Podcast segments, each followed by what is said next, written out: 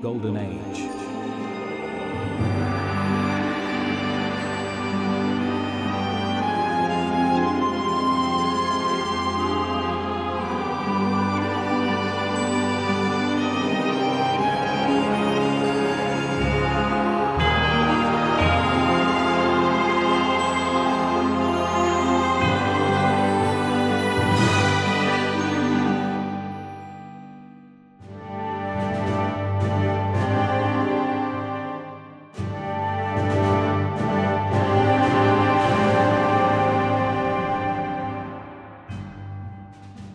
The campaign wasn't mine. It had been the work of my predecessor, a clever and devious man, if somewhat lacking in foresight. At the time, I was still considered green in the field of intelligence, but I had a grasp of strategy and a way of formulating schemes that made even the old general take notice. I suppose that's why he took me with him that day. The old soldier was already grooming me to replace him. There I was, walking through the fields of the dead, the accumulation of years of work. A whole race subjected to being hunted, captured, and finally slaughtered right there in that field. I understood the reasons as well as Annie, and the soldiers who carried out the bloodshed had been generously paid and sent away. I learnt later their airship mysteriously crashed on the return journey. None survived.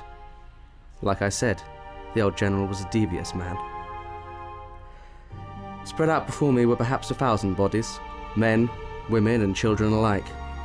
None had been spared the blade's cold touch.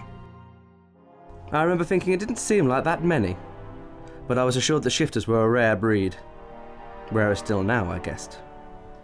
As we walked, knee deep in the dead, I was quizzed by the old man, eager to test me, even there. He asked me what the outcome of a second magical war would be, and I had no doubt in answering that it would herald the end of our world as we knew it. He agreed, and insisted that the culling of a magical race such as the Shifters was not just a necessity, but part of the very reason the Corps had been founded. There must never be another man of war. That was why he had brought me here that day. The message had to be hammered home. Never again. Not at any cost. We were returning to the airship when a stirring amongst the dead drew my attention. Walking to the edge of the fields, I found a child, just old enough to walk, a boy. His mother must have shielded him from the soldiers. Even then, she lay at his side, sprawled out in a pool of blood where an axe had opened her out. The child, too young to fend for himself, clung to her, but did not cry, not a tear. I knew what I was supposed to do take the dagger from my side and plunge it into his chest, finish the job the soldiers started. But the sight of those grey eyes staring up at me, with so much hate and undirected aggression, stirred the seed of an idea. Scooping him out of the mess of bodies, I draped my cloak about the child and began to walk him to the ship. At first he struggled, even bit me, but then the cold intensity returned, and he just walked quietly by my side. When the general asked me what I was doing, I explained to him that I had in mind to train the child as an assassin, bend the will of the last shifter, and have him serve the Corps. After all, what could be more useful than a deadly agent who could assume forms other than his own? My logic was impeccable, and after all, what harm could one pose when his people no longer breathed? The old man looked at me for a moment, and then to the boy, thinking over the proposal. Then he nodded once, and we left that place the field with its burning bodies, visible from the air as we departed.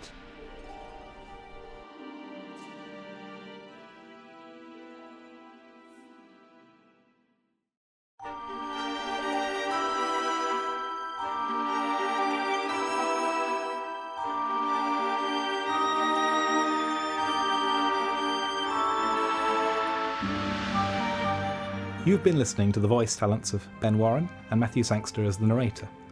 Golden Age was written and directed by Ben Warren, conceived by Louise Miller, Lauren Curtis, Ben Warren, and Jamie Davison.